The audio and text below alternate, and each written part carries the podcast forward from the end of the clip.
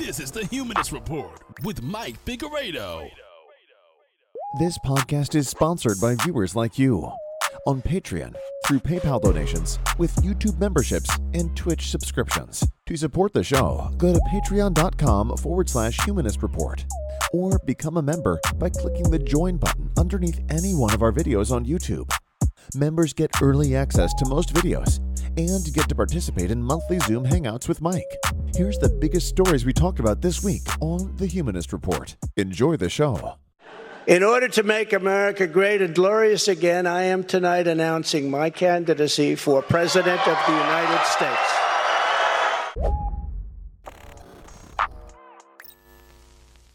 The twice impeached coup plotting former president of the United States who stole classified documents from the White House and who's currently under multiple investigations and potentially facing indictment, and most notably was an extra in the hit 1992 film Home Alone 2, announced that he is running for president again. And I, for one, love that the slogan this time, presumably, is Magaga Beautiful. Run with that, Trump, please.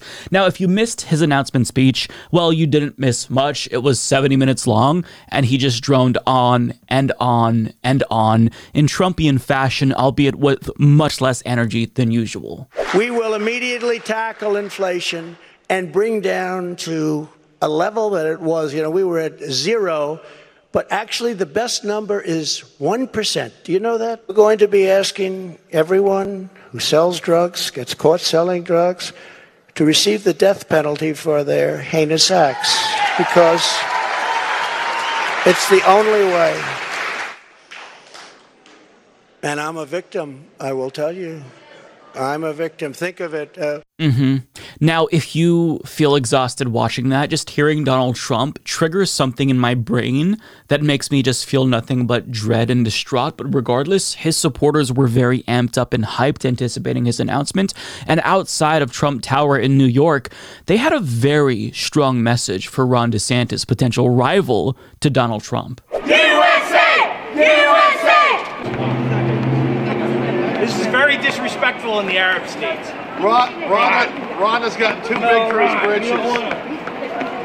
He's he, out. He has plenty of time to gain wisdom. Trump or death. Let, him, let him stay in Florida for a while. Remember when they did the the Saddam Hussein that's, statue right, came right, down? Right, yes. Remember when the Saddam statue came down? Hey. It's like we, my father used to say to me, he used to say, hold on, he used to say, son, I brought you into this world, I can take you out. Everything, Boom. everything this We're taking him out. Everything he's got, he goes to Trump. It's Trump or death. But I want to give a message. I want to send a message. You think Nancy Pelosi might watch this? Well, Nancy, your reign of terror is almost over, and I hope you realize there's no ice cream in hell. And your husband's a cruiser. He cruises for rough trade on Castro This Street. is Ed, the Santa Claus. Put him on a short leash. I don't know about you, but to me, they sound like perfectly stable and reasonable people. Um, now, even though Trump supporters were trolling DeSantis, well, DeSantis' supporters were also trolling Donald Trump at the same time, specifically by flying a DeSantis 2024 flag banner over Mar-a-Lago. And when you see that Laura Loomer is also turning against Marjorie Taylor Greene, calling her a traitor to the America First movement, and when you see non-stop chud-on-chud violence, I think it's safe to say that the great GOP war of 2024 has officially kicked off. Now, to me, I think that the best case scenario here, for America anyways, is Trump gets challenged by DeSantis. DeSantis beats Donald Trump, thus leading to Donald Trump crying fraud and since he was wronged, since the election was very unfair and rigged, he runs as an independent, thus splitting the votes between the GOP base and paving the door to the Democrat winning, winning in 2024. That to me would be the best case scenario and the most funny scenario, the most funny outcome of Trump announcing that he's running for president. And look, I don't want to throw too much doubt into Donald Trump's potential chance of success here because back in 2016, I think everyone doubted him and they were proven wrong, although things are definitely different now, regardless if he still does have a fairly good shot at winning the GOP nomination. Uh, for example, Ivanka Trump announced that she's dipping out this time, writing on Instagram, I love my father very much. This time around, I am choosing to prioritize my young children and the private life we are creating as a family. I do not plan to be involved in politics. While I will always love and support my father going forward, I will do so outside the political arena. I am grateful to have had the honor of serving the American people, and I will always be proud of many of our administration's accomplishments. And she's not only dipping out in round two, but she didn't even attend his big announcement ceremony, which is probably a smart decision considering that it was so boring that there were people who were trying to leave, but security wouldn't let them leave. I actually saw people trying to leave um, and, and people leaving early even before he was done. He's still speaking now. Uh, and, and then they, I think, perhaps a little concerned that the hall would, the hall would empty out too much. They actually started preventing people from leaving. So now they're no longer allowing people to leave. And look, it's not like droves of people wanted to leave. It's not like the arena was being cleared out, but there was enough people that wanted to leave to where it was pretty noticeable. Now, take a look at the people who wanted to leave and the response that they got from security. Help is on the way. Joe Biden has abolished America's borders. We are going to restore and secure America's borders just like we had them before. Best ever. We built the wall, and now we will add to it. Now we built the wall. We completed. I don't know if I'm reading too much into this, but even Trump himself sounded bored. We built the wall, we completed the wall. Like he just sounds not like himself. I think that in 2016 there was a lot of optimism there. He was trying it out. It thought he thought it would be a new opportunity, but now he has a lot more enemies, a lot more working against him, a lot of legal issues that could potentially throw a wrench in his presidential run. So he just kind of sounds deflated and I mean, if you're going to drone on for 70 minutes, of course, people are going to get bored, but they should have known. And listen, it's not just people at the event that were kind of turned off by Donald Trump, but even conservatives across the internet don't really seem that enthusiastic. They seem pretty ambivalent, to be honest. And I want to share this tweet from Dave's New World, who highlights some of the responses from the conservative subreddit. And they weren't too thrilled about Trump's announcement overall, with one user saying, I feel like he's holding us all at gunpoint. You have others saying, saying he's going to be the Hillary Clinton of the Republican Party in 2024, isn't he? I bet he threatens to run third party if DeSantis wins primaries, which would guarantee a Democrat president. Another says Trump announces he will lose us the 2024 election and hand a supermajority over to the Democrats. This user says, just a few months ago, everyone here was riding the Trump train. How things can change. And that's not to say that everyone in that particular thread on our conservative uh, was not excited about Trump running. But the people who were kind of ambivalent and disappointed about the fact that he was running, those were the posts that got the most upvotes. Now, sure, those are kind of just like standard conservatives, right? They can be anti Trump, but certainly his most loyal sycophants, i.e., the QAnon people, they're going to be thrilled, are they not? Well, the influencers are thrilled, but rank and file QAnon members, they're not actually happy about Trump announcing that he's running for president again. As Vice News' David Gilbert explains, QAnon is not very happy with Trump's 2024 announcement. And even though many influencers within the Q cult were thrilled, especially considering the fact that Trump invited them to this announcement and even made references to their conspiracies, well, just normal QAnoners on Telegram were talking about how disappointed they were. Here's what some of them said. Does he seriously think there will be anyone left to vote in two years, or better yet, that our country will even be viable? We will not make it two more years. This is a flippin' joke. I don't know about you guys, but I'm pissed. The storm is coming in two years, one member of a popular QAnon forum wrote on Telegram after Trump's speech. Patriots aren't in control of anything, the cabal is, another wrote. Others were even less conciliatory. I'm fucking done with this political shit show and will never vote again. Fuck politics and the Nazi regime one Telegram user wrote. Some influencers tried to quell the concern, but after QAnon John suggested in a post that Trump's abandoning of the 2020 election denier claims was all part of the plan, one Telegram user responded, Trump pissed off a lot of people tonight. Never thought my loyalty would be challenged by the Democrats, but instead from Trump himself. We will not wait until 2024. Trump conceded tonight. It's over. Trump being one of them seems much more plausible now. When one major QAnon group posted a message message suggesting that Trump had prevented election fraud in 2016 when he was first voted into office and would do so again in 2024, a follower of the group angrily replied, If they could have stopped the fraud, why didn't he in 2020 or 2022 stop it? Now, I don't want to give you this false impression that most QAnon cultists are angry that Trump is announcing that he's running for president again. I think that probably most of them were happy by this, but there's a lot of Q cultists who are angry because the prophecy was that Trump at some point during Biden's presidency would take back the reins of power. But he's not doing that, and he's effectively conceding and he's just going to run in 2024, which they are not happy about. So to see QAnon Trump sycophants say, we're not really happy about this run, it tells you that things are different this time around. Again, I don't want to make it seem as if I'm confidently predicting that Trump will lose this nomination. Uh, I, I think that it's entirely possible that he wins. However, things are different. The enthusiasm is much less this time around, and some of his most loyal supporters are turning against him. And now we're seeing the beginning of a GOP civil war. And I say, bring it on. The more that they fight, the more that they desecrate Ron DeSantis flags, the better that is for the United States of America, the better that is for democracy. So even if I'm a little bit exhausted with Donald Trump, and I certainly have uh, Trump fatigue, I think that it's good that he's announcing this run again, especially before Herschel Walker's race, because hopefully he he could tank Herschel Walker and take the focus off of Herschel Walker.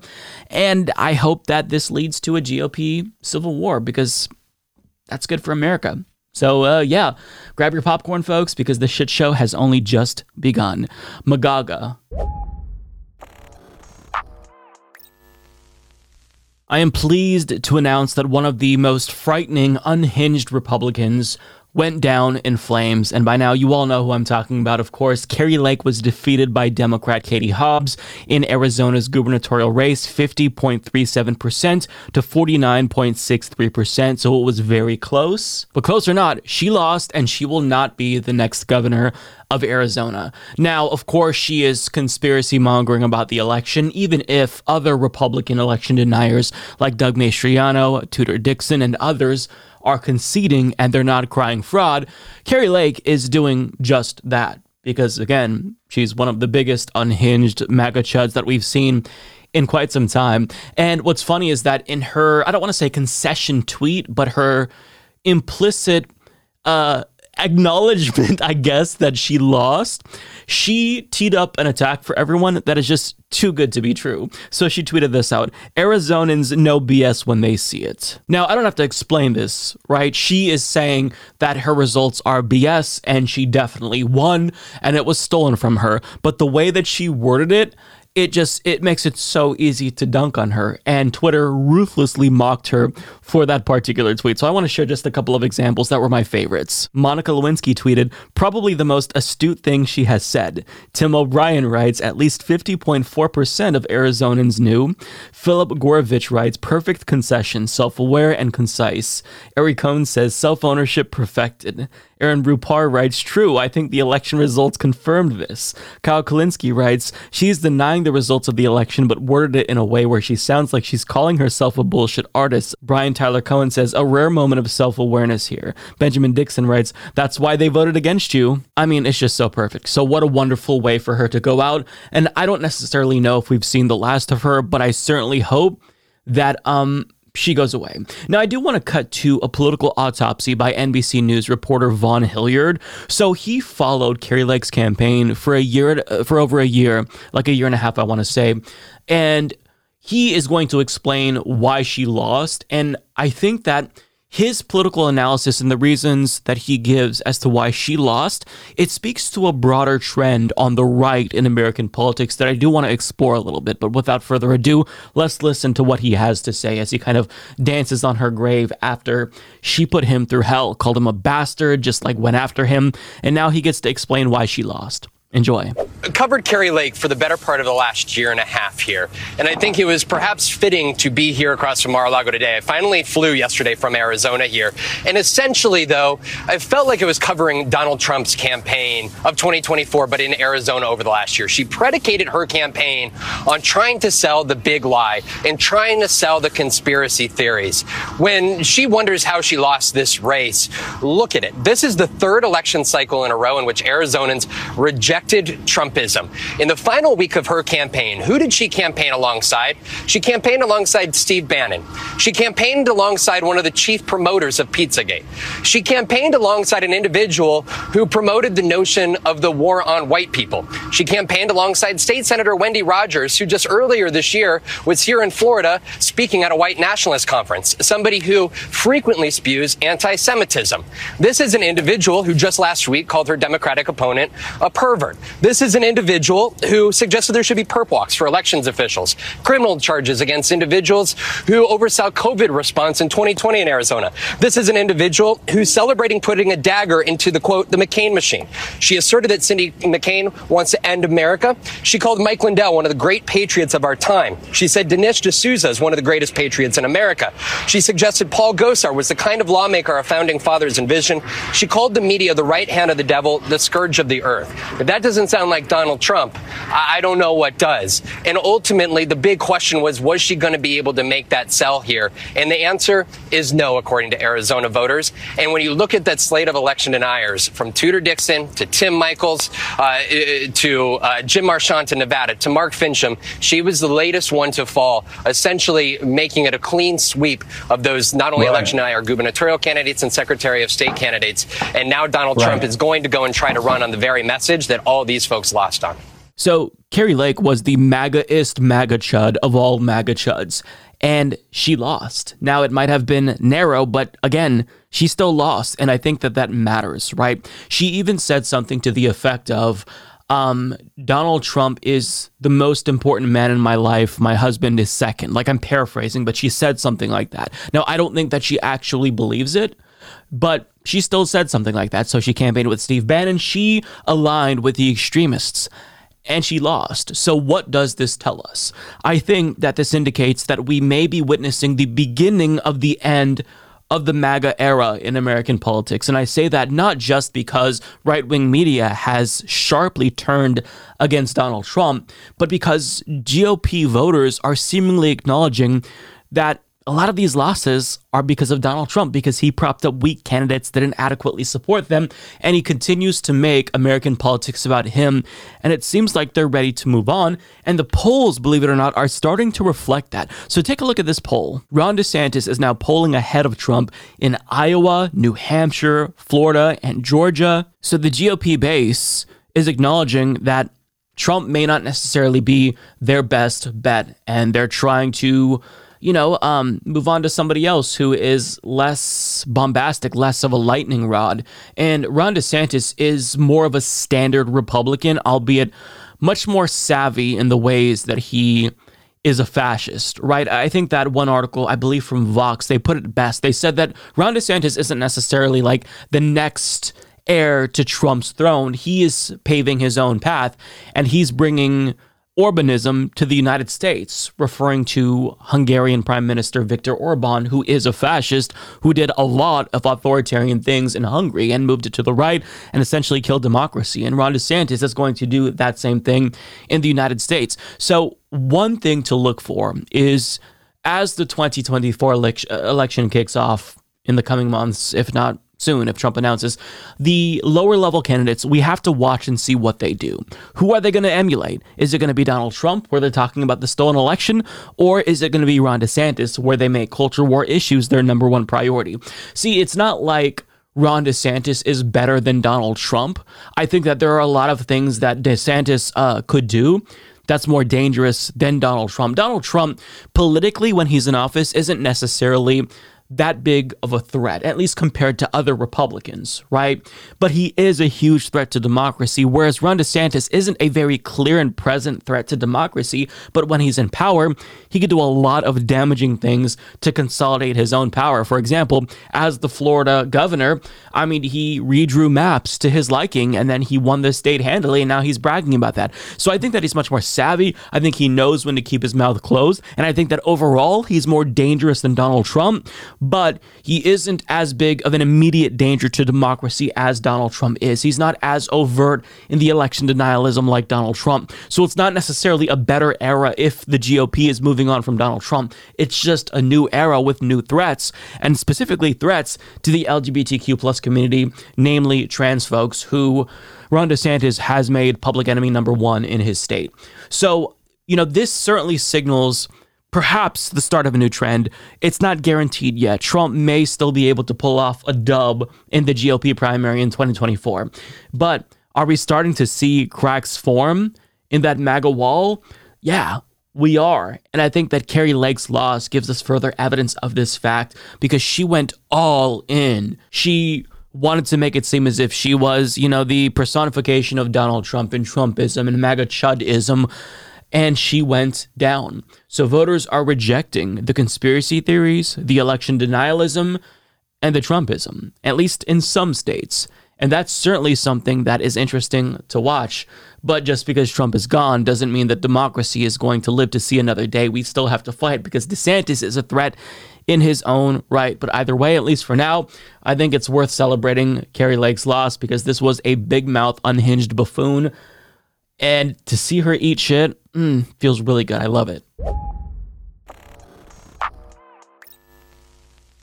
Earlier this year, after redistricting in New York, we talked about how DCCC chair Sean Maloney was trying to push out a progressive by opting to run in his district, Mondaire Jones's district, instead of the 18th congressional district, which is what Sean Maloney had represented for years. So that happened. Mondaire Jones is now out.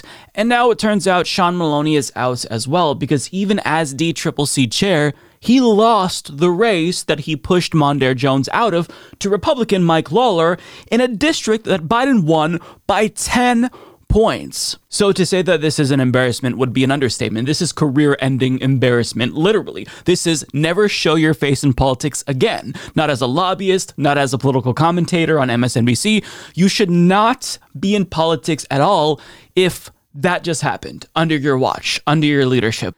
Now, it's not just this race where he royally screwed up Democrats, because understand, Republicans at this point in time are only projected to take the House narrowly by a couple of seats. So, because of Sean Maloney's incompetence and hubris, well, he may have very well cost Democrats the House. Another is the 5th Congressional District of Oregon, where progressive Democrat Jamie McLeod Skinner ended up losing after she defeated incumbent Democrat Kurt Schrader earlier in the year.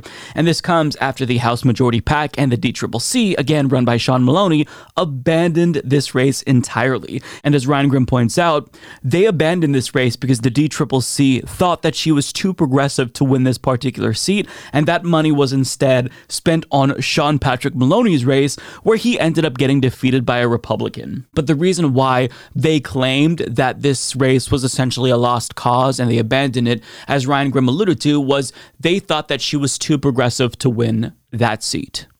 But she was running against a multimillionaire Republican, and Democrats have held this seat for a very long time. But she defeated a corporate Democrat who was essentially like Joe Manchin. And over the past couple of years, a lot of Democrats, they saw how these corporate Democrats aren't actually very good for the Democratic Party. They're saboteurs in a plethora of ways. So there was actually a lot of grassroots momentum for Jamie McLeod Skinner. It's just that she was going up against the Republican with a lot of money, but the DCCC didn't want to invest in this race.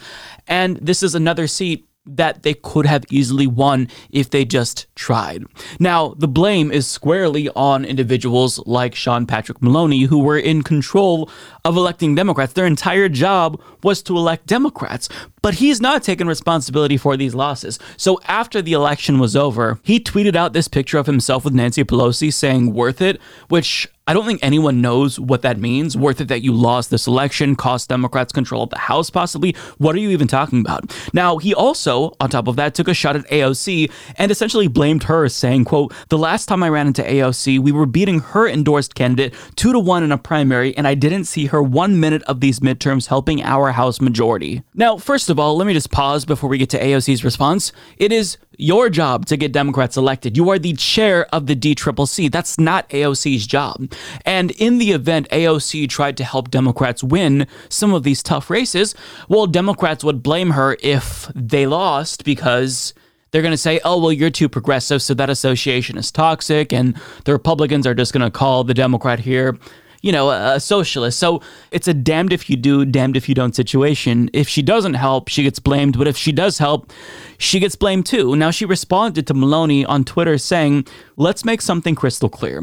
Sean Patrick Maloney courted me for donations to swing races, and it was the first thing I did this term. Over a quarter million for Democrats this cycle. DCCC facilitated some, and now he denies it. If he isn't aware of my visit to California and efforts we put in, that's on him. Because of Democratic Party abandonment in key areas, statewide victories depended heavily on driving up numbers in progressive areas like mine and New York Working Families Party. To our knowledge, I was the only only NYC House Democrat in a safe seat to run a full throated heavy field operation for Get Out the Vote. As for him not seeing me, perhaps it's because he, as a party leader, chose not to see nor value prominent members of his party for years. Lastly, many moderate Democrats plus leaders made it very clear that our help was not welcome nor wanted, despite our many, many offers. Yet, we found ways to try to help from afar. So for them to blame us for respecting their approach in their districts is laughable. Take some ownership. And she's absolutely correct about that. And this sounds redundant, but I have to point this out again because it's so absurd.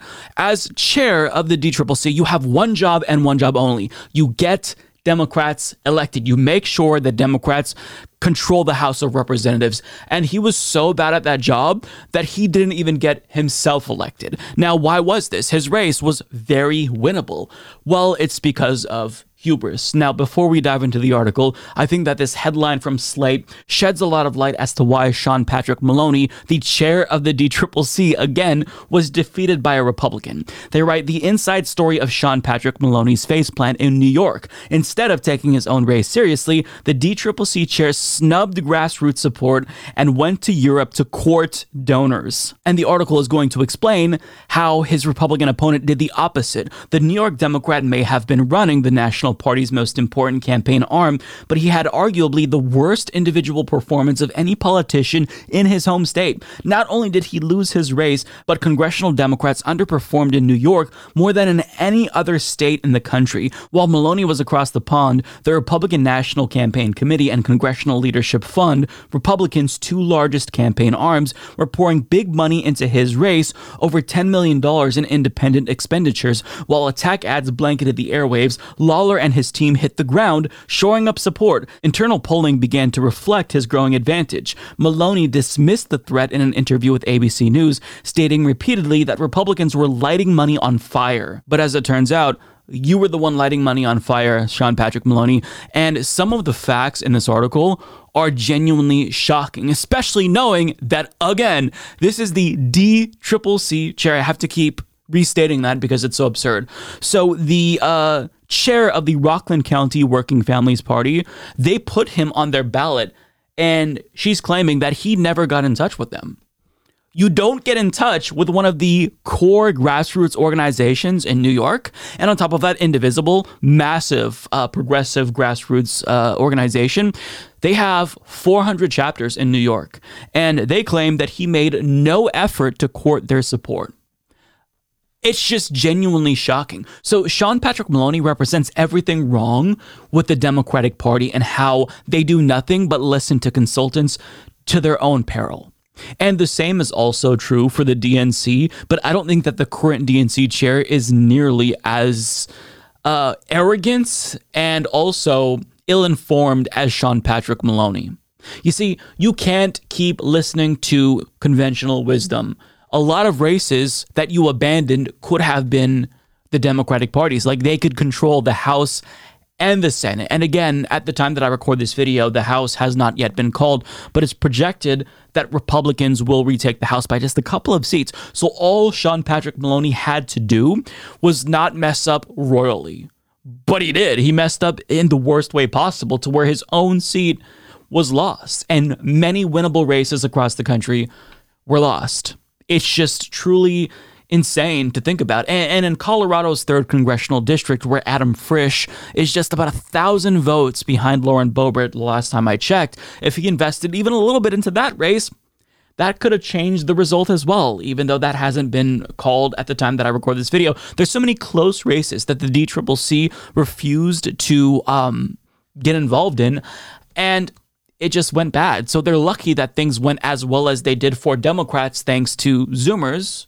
But just seeing the potential there, the missed opportunities because of the arrogance. Like, folks, who control the election campaign arm of the party. It's just really frustrating to watch. So let this be a lesson to Democrats going forward. Do not take races for granted and invest in races if you want to win. Over the weekend, we learned that Democrats will retain control of the Senate and they are only projected to narrowly lose the House. But at the time that I record this video, that hasn't yet been called. But even if we don't know the results of all of the House elections that took place on Tuesday, well, that didn't stop Marjorie Taylor Greene from conspiracy mongering about the election, tweeting, Are we allowed to say, quote, slowly stolen election on Twitter now? Now, I'm assuming she's asking this question to Elon Musk, even if she didn't at him, because apparently you weren't allowed to talk about the election being stolen before he took over Twitter, even though that's what you did. So it's just really idiotic of her to do this and to answer her question. No, you can't unless you have any evidence. You can't just say things and proclaim them to be true if you have zero evidence to back up your claim. Just because it's taking long to count the votes, which is frustrating, I admit, doesn't mean that these elections are stolen. There's a plethora of races where the slow counts are going in the Republicans' direction. I mean, take Lauren Boebert's district in Colorado's third congressional district, for example, here. So she was currently losing, but as more votes are counted, she's gaining on Adam Frisch. And though we don't know the results of that election, it just kind of goes to show you that that alone should dismiss this idea that if the election count is slow, that means that it's being rigged for Democrats. That's nonsensical. And I am sad to report that lots of Republicans across the country who are election deniers did indeed end up winning their races. But nevertheless, I've got to say, I'm pleasantly surprised by the behavior of many Republicans after this election. And I know that you're probably shocked to hear me say that, so let me repeat it. I am pleasantly surprised and happy to be proven wrong by election deniers, many election deniers, not all of them, but many.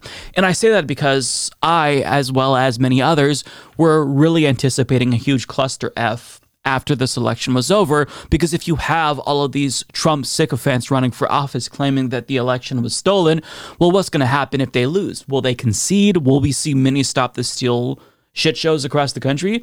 And it turns out that's not actually the case, and I've never been more happy to be proven wrong. So that tells us that all of these claims about election fraud was nothing more than bluster, nothing more than Republicans trying to please Daddy Trump so they can get his endorsement ahead of their elections. But ultimately, they're not claiming that the election was stolen. So it was stolen for Trump, but not for them. And this indicates that Republicans slowly but surely are beginning to move away from election denialism. Now, why is this? Well, first of all, it turns off independents who don't want to support a party that is attacking our democracy. Second of all, it suppresses the GOP base. So I want to share this now viral TikTok from a Republican who's going to explain why he's never voting again. You know, in all reality, I don't have no reason to bitch anymore because uh, the other day I chose not to vote and I'm never going to vote again anymore in the remainder of my lifetime, however that must be. Main reason is, because uh, back in 2020, as far as I'm concerned, I lost all faith in the integrity of the voting system when my vote and your vote was basically stolen, and the goddamn election was stolen as well by that damn asshole Biden. So you know what? I ain't voting no more. And now you got the GOP falling apart, falling apart, crumbling like a goddamn avalanche. They don't even know what the hell they're doing anymore. They just about as crooked as a goddamn den as far as I'm concerned. I ain't never going to vote again in my life. And you know what? I really don't give a shit. Good. Please don't, Grandpa. In fact, tell all of your friends at bingo night not to vote as well. Because to me, I view this as a victory. Let the younger voters actually determine their future after you already ruined it for them. Um, now, listen, I think it's pretty obvious that telling voters that their votes don't matter because the elections were rigged was probably not the best motivator, but nonetheless, it happened. And it's evident to Republicans who want a career in politics that they can't continue to champion this message if they want a future in politics because voters aren't going to support you if you tell them that elections don't matter. And as a result, some of the loudest election deniers this cycle, who even wouldn't admit that they would concede, ended up conceding quietly and they're not crying fraud. As Politico reports, many of the nation's most outspoken 2020 election deniers are staying quiet or conceding defeat after their own election losses this cycle. One of the most notable examples is Matthew DePerno, who was running to become Michigan's top law enforcement officer. Trump had taken an outsized interest in DePerno's race for attorney general and even held a fundraiser for him at his Mar-a-Lago resort. DePerno, who remains under investigation for allegedly tampering with voting machines, conceded to the current attorney general Dana Nessel after losing by nearly 9 percentage points. Trump backed Tudor Dixon, who was vying for Michigan governor and had previously refused to commit to accepting the results of her race, also conceded her loss. So too did Tim Michels, the Wisconsin election denier who claimed Republicans would never lose another election if he were elected governor. On Sunday, Pennsylvania gubernatorial candidate Doug Mastriano, who championed efforts to overturn Biden's 2020 victory in the state, also conceded. Other losing Republicans who spread conspiracies about the 2020 election, including Nevada Secretary of State nominee Jim Marchant, have yet to concede their losses, but they have not claimed that fraud or misconduct was responsible for their defeats. Now, that's just some examples, but there are many more. So, what's happening? There's a couple of things that's happening. I alluded to the fact that they're realizing that this isn't a winning message for them. But second of all, what's happening is that you see this shift away from Donald Trump. Now, I don't necessarily know if the media who's currently trying to goad the GOP's base into supporting DeSantis over Trump is going to be successful in doing that. Early polling indicates that that is indeed at least somewhat successful or very successful, depending on the poll that you look at. But either way, if these Republicans want to run for Congress again, and they also simultaneously see that Trump may no longer be the standard bearer, then they don't have to toe the line anymore. They don't have to pretend as if the election was stolen. They can concede, go quietly into the night, and come back in a couple of years, just copying whatever DeSantis says now, using his talking points, assuming he is able to become the new GOP standard bearer. But regardless of why this is happening, I'm very pleasantly surprised to see this happening because this is very, very good for democracy. I was absolutely dreading this election and any other uh, election, assuming that all of these election deniers would cry fraud, but they're not doing that. And that's that's really good. That's a really positive step. So I don't give Republicans credit very often, but I do give them credit for conceding here and being grown-ups. I know that I shouldn't have to give them credit for doing the bare minimum, but you've got to understand folks, the bar is very low. It's below the floor at this point. So if they refuse to concede, that would be horrible, but they're not. So I I've got to give them credit for not continuously attacking our democracy. Now, that's not to say that democracy is safe. Trump could still run again. In fact, he will likely run again and he could win. On top of that, we still see Moore v. Harper with the Supreme Court. That will determine whether or not they will empower state legislatures across the country to steal elections. But this is a very positive sign. Republicans are getting the message that voters do not accept election denialism and that it's toxic, not just to independents, but to your own base who feel demoralized and feel as if their votes don't matter. So even if individuals like Marjorie Taylor Greene are going to continue to fearmonger about the election, she can do that because she's in a plus like 150% uh, GOP district. I'm being hyperbolic, of course, but like she's not going to lose her seat. But it may very well be the case that soon Marjorie Taylor Greene is not representative of the average GOP politician. And that's a really encouraging sign.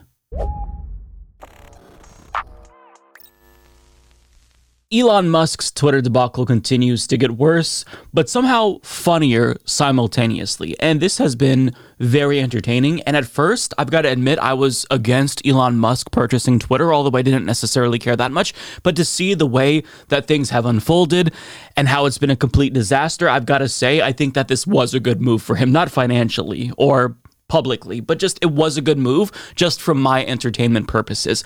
And so the only thing that he really seems to care about is recouping his losses after irresponsibly purchasing Twitter for much more than it's worth.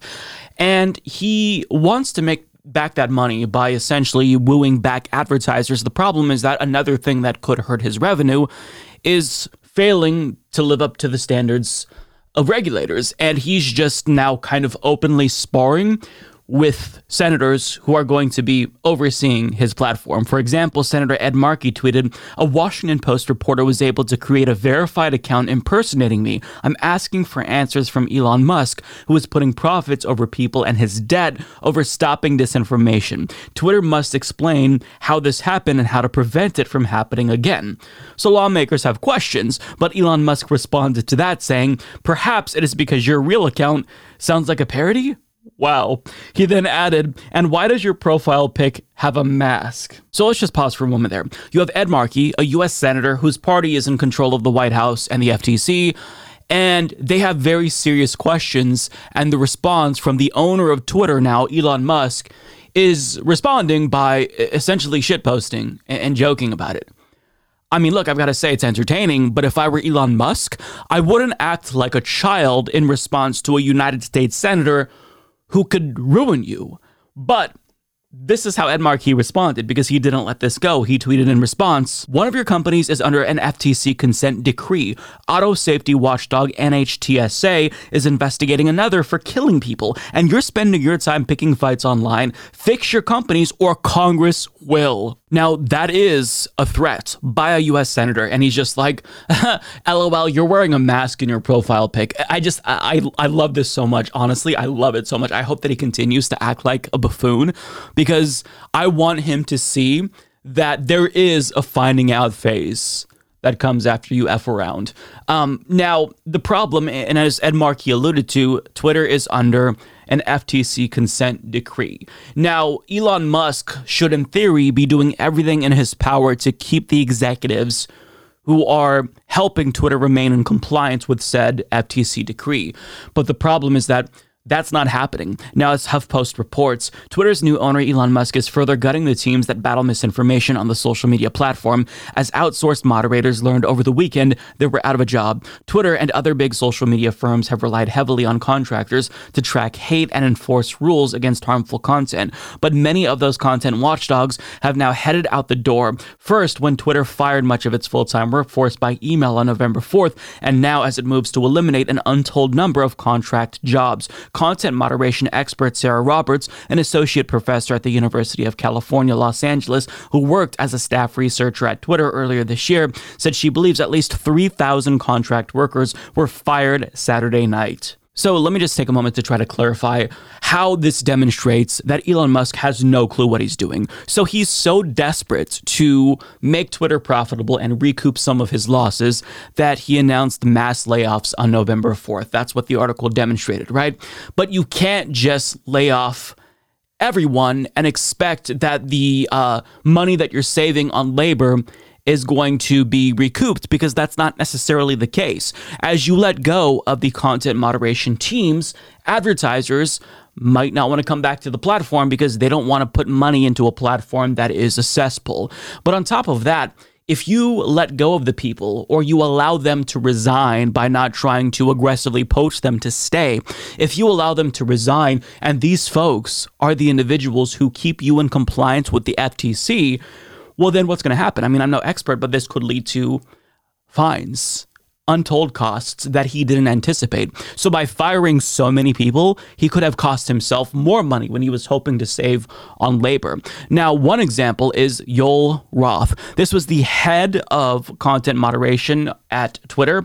Now, on November 4th, Joel Roth tried to reassure everyone, probably advertisers namely, that even if the entire company saw 50% cuts about, well, the content moderation team only saw 15% of cuts. But the problem is Joel Roth, who was arguably Musk's greatest asset, he resigned along with other top executives, which could actually spell doom for the company. Now, as Riana Pfefferkorn explains, in 2011, Twitter agreed to a 20 year FTC consent order over its data security practices. In May, FTC fined Twitter 150 million for violating the 2011 order and issued a modified order. If Twitter so much as sneezes, it has to do a privacy review beforehand. Per the order, a small team of senior executives is on the hook for making privacy and security decisions, which are legally binding on the company, and a senior officer has to certify compliance with the order annually to the FTC. Dollars to donuts, that small team mandated by the FTC order equals all the people who just quit. So here we are, they're violating the FTC order already. Twitter has a compliance notice due to the FTC today, 14 days after change of control. And so, if it seems to you like he doesn't care about the FTC decree, that's because he seemingly doesn't, at least according to what his lawyers say. As The Verge reports, Musk's personal attorney tells people that Elon Musk puts rockets into space, so he's not afraid of the FTC. So, on one hand, he is desperate to save money and he wants to do that any way he possibly can. So, he's cutting labor. But on another hand, fines from the FTC, assuming you're not in compliance and you get these fines, that's also going to cost you. But when it comes to that, he's like, eh. So, you know, billionaires, they usually care about profits only, but Elon Musk seemingly is more concerned about his tough guy persona, even more so than profits, which is interesting, but it kind of just demonstrates how big of a man baby he is.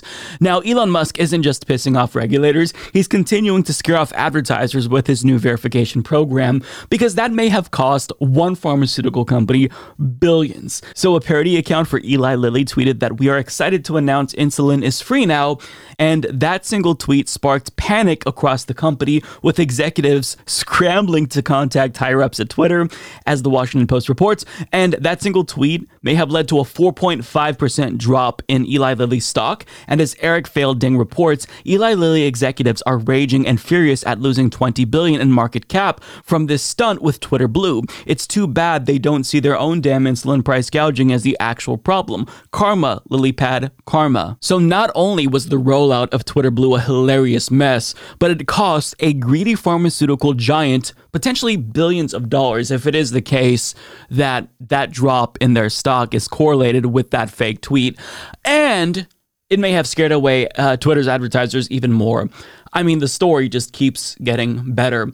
So, ironically, I like watching the train wreck that is now Twitter, but at the same time, I'm probably going to be sad if it does go the way of the dodo just because inadvertently, Elon Musk made Twitter better just by running it like a complete buffoon and giving us something to be entertained by. So I guess that we have to thank him for that at least.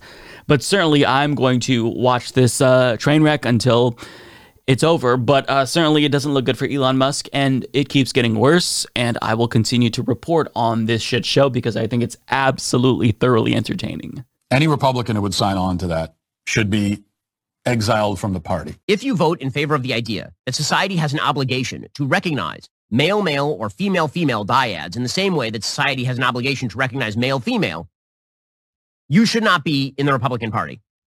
You shouldn't.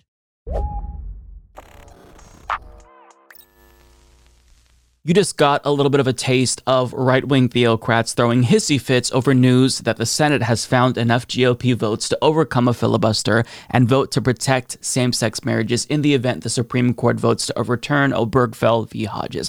Now, we'll get to what they have to say in full later on, but first, let's get to some of the details here. As HuffPost reports, the Senate is expected to vote this week on legislation to codify same sex marriage, and more importantly, the bill has enough GOP support to pass, HuffPost has learned. Quote, we have the votes, a source close to negotiations confirmed Monday. And because the Senate plans to take the House bill and simply amend it versus senators introducing an entirely new bill, the House only has to vote to accept the changes to their bill versus starting the process over again. So, this is good news for sure. It is a little bit frustrating to me that Tammy Baldwin, who's been basically the one in charge of trying to get votes for this bill and get it passed, she allowed Republicans to kind of hide their position and let them not vote on this before the election because they were too afraid to make their positions known. So now that the election is over, they're ready to state their true feelings. And that's a little bit embarrassing, but nonetheless, it is still a positive development. But let's be clear about what this bill is. It doesn't, in actuality, codify Obergefell v. Hodges, contrary to popular belief, but it is still good. Now, CNN's Manu Raju actually tweeted out the specifics here, and he goes over a lot, but what I want to direct your attention to is the key things here that it does. First, it legally repeals DOMA by requiring the federal government to recognize same sex marriages in states where they're performed. So remember that DOMA actually prevented the federal government from recognizing state same sex marriages until, that is, it was struck down by the Supreme Court in 2013. Now, the second thing that it does is it guarantees full faith and credit to all marriages, same sex, interracial, etc. But, and this is key, in the event the Supreme Court struck down Obergefell v. Hodges, this bill wouldn't actually require states to issue marriage licenses. Rather, those states would just be obligated to recognize marriages from other states. Now, it's a little bit confusing, so let me just try to clarify here. So imagine the Supreme Court voted to strike down Obergefell v. Hodges, meaning that states once again can ban same sex marriages. So this bill doesn't prevent them from doing that. They can ban same sex marriages in that instance. However, those states, even if they ban same sex marriages, have to recognize those same sex marriages from other states. So if you live in Mississippi and they strike down marriage equality, you can simply go to a different state, get married, come back, and have your state recognize your marriage. So it's still deeply bigoted and unconstitutional because this is an additional hurdle that you're not subjecting straight people to. Having said that, though, in the event Obergefell were to be struck down, there is still this protection for same sex couples. They would still be able to be married, they just have to go to a different state. And it's sad that it's come to that. And this is basically them watering down this bill to get Republicans on board.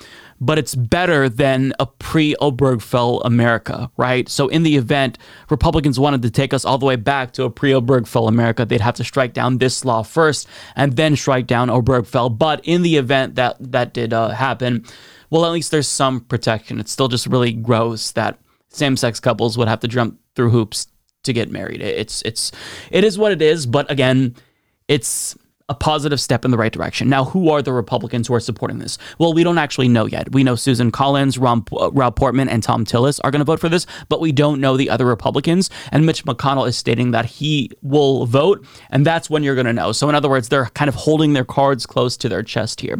But I do want to get to the responses from Matt Walsh and uh, Ben Shapiro because they are very angry that there's enough Republican votes to uh, codify marriage equality or at least protect same sex marriages in the event Obergefell is overturned. And uh, they're kind of making some threats to Republicans. And they're saying if you support this, you should not be in the party. If you don't, keep my antiquated, bullshit, bigoted views then uh, you can't be in my party. So let's listen to Ben Shapiro first. So, with the Democrats taking the Senate, they're now going to move ahead with a vote on a gay marriage bill. Now, what is the purpose of a gay marriage bill? There is no purpose to a gay marriage bill. Obergefell has already been ruled upon. And a simple gay marriage bill is not even a constitutional amendment. So it's not even above and beyond the Supreme Court ruling. The Supreme Court ruling is still the law. If the Supreme Court ruling were overturned, a quick majority in the Senate could quickly overturn this law. Okay, but the idea here is that you're going to get all the Republicans on record as to whether they support or do not support same-sex marriage. Now, let me just put this out there for the Republican senators. If you vote in favor of the idea that society has an obligation to recognize male-male or female-female dyads in the same way that society has an obligation to recognize male-female, you should not be in the Republican Party. You shouldn't. Okay, the reason I say this is not because I wish to shrink the size of the Republican Party. Because if the fundamental basis of human society is male, female, child, and you think that by passing a law you can change that reality, you do not belong in government. This is a very simple proposition. Men and men are not the same as a man and a woman are capable of becoming one flesh and producing a child. This is not difficult stuff. Many Republicans will be tempted to vote for this simply to avoid the conflict so that people don't yell at them. Oh my gosh, you're not respecting love is love. Now, first of all, the love is love argument was always bullcrap. Look, I've just got to say this. Ben, you look like a bozo, bro, and you get no pussy, and you can't even make your wife wet, bro, so what's good? So, anyways, now that that's out of the way, had to get it out of my system. Um, ben Shapiro says that the love is love argument is crap. And essentially, you know, marriage is about having children. Except if that were true, then we wouldn't allow couples who were infertile the privilege of getting married. So these arguments are so old. These are pre 2010 arguments and they're just not persuasive anymore. Society has moved on. We've had marriage equality in this country now for the last seven years, and people realize that it's not actually a threat to heterosexual marriages. So there's no reason a logical and reasonable person should be against this unless they're a bigot and they think that gay people are inferior and shouldn't have the same rights as heterosexual couples. And that's what Ben Shapiro is essentially saying here. And he says that there's no purpose of a gay marriage bill. Obergefell's already been ruled on. He's being purposefully obtuse because he's pretending as if there's no threat to marriage equality, even though Clarence Thomas in the Dobbs decision said that we should revisit these cases. And he specifically named Obergefell v. Hodges. So Republicans are doing this. Ted Cruz did the same thing where they're pretending as if voting to, uh, you know, uh, protect same sex marriages is unnecessary necessary because it's unfathomable to think that the Supreme Court would overturn Obergefell v. Hodges. That's kind of their way of dodging.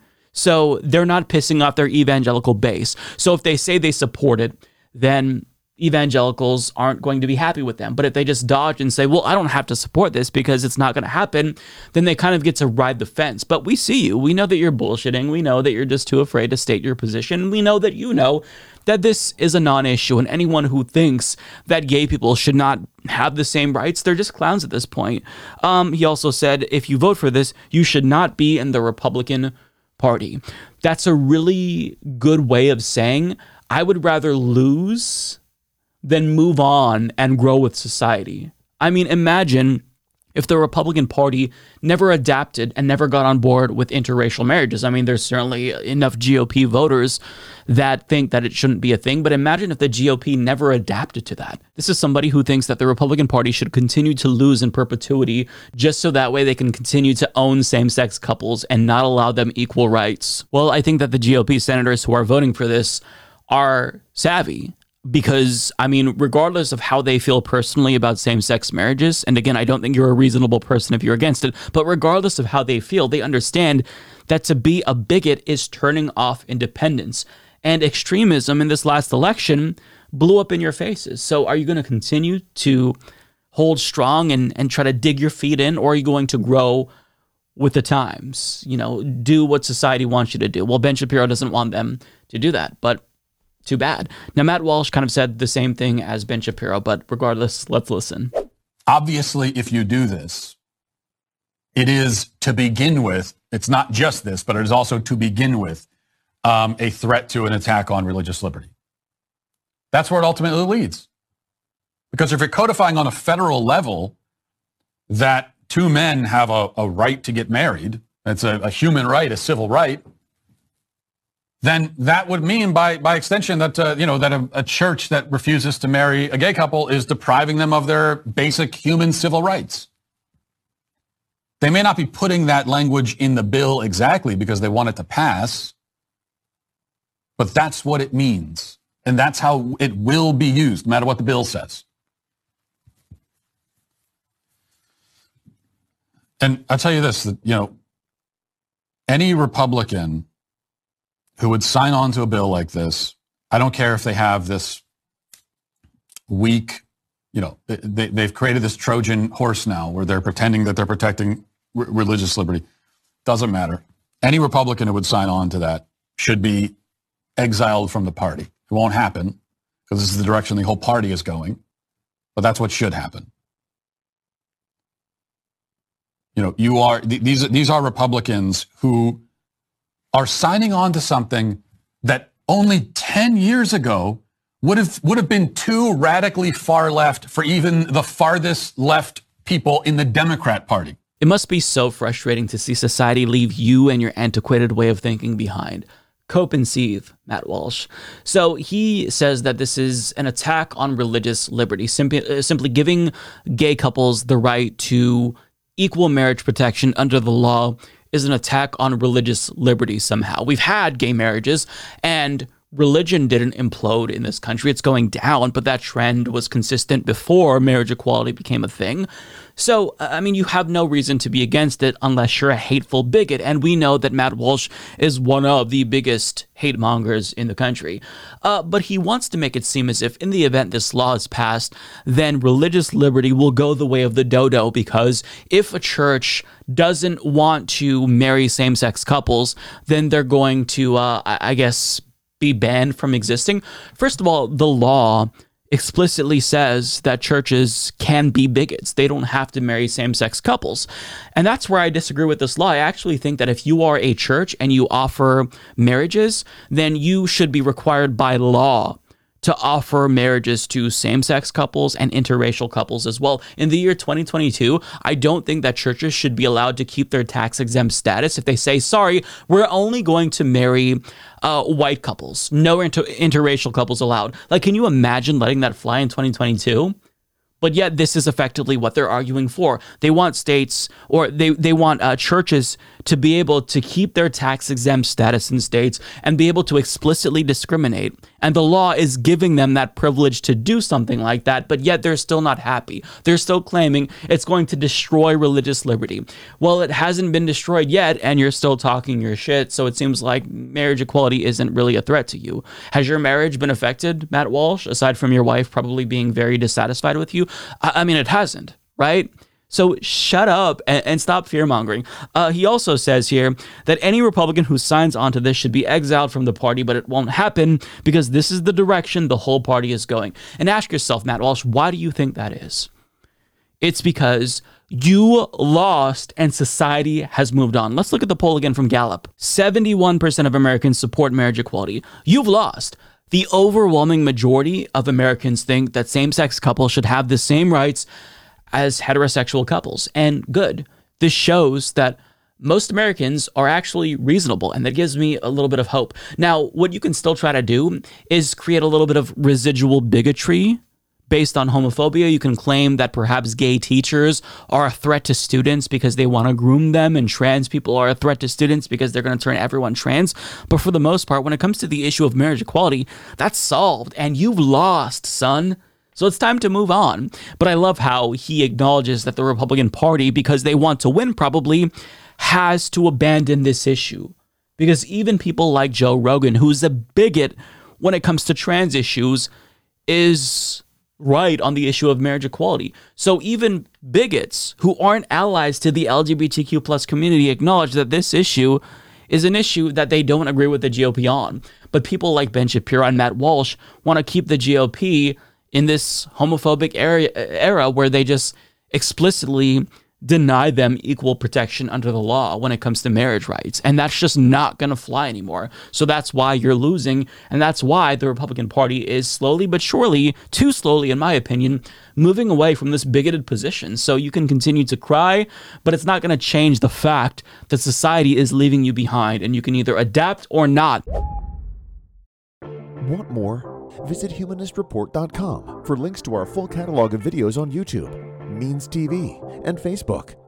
You can also find audio versions of the show on Spotify, Apple Podcasts, SoundCloud, iHeartRadio, and other major podcast platforms. And before you go, consider supporting the show on Patreon or through YouTube memberships.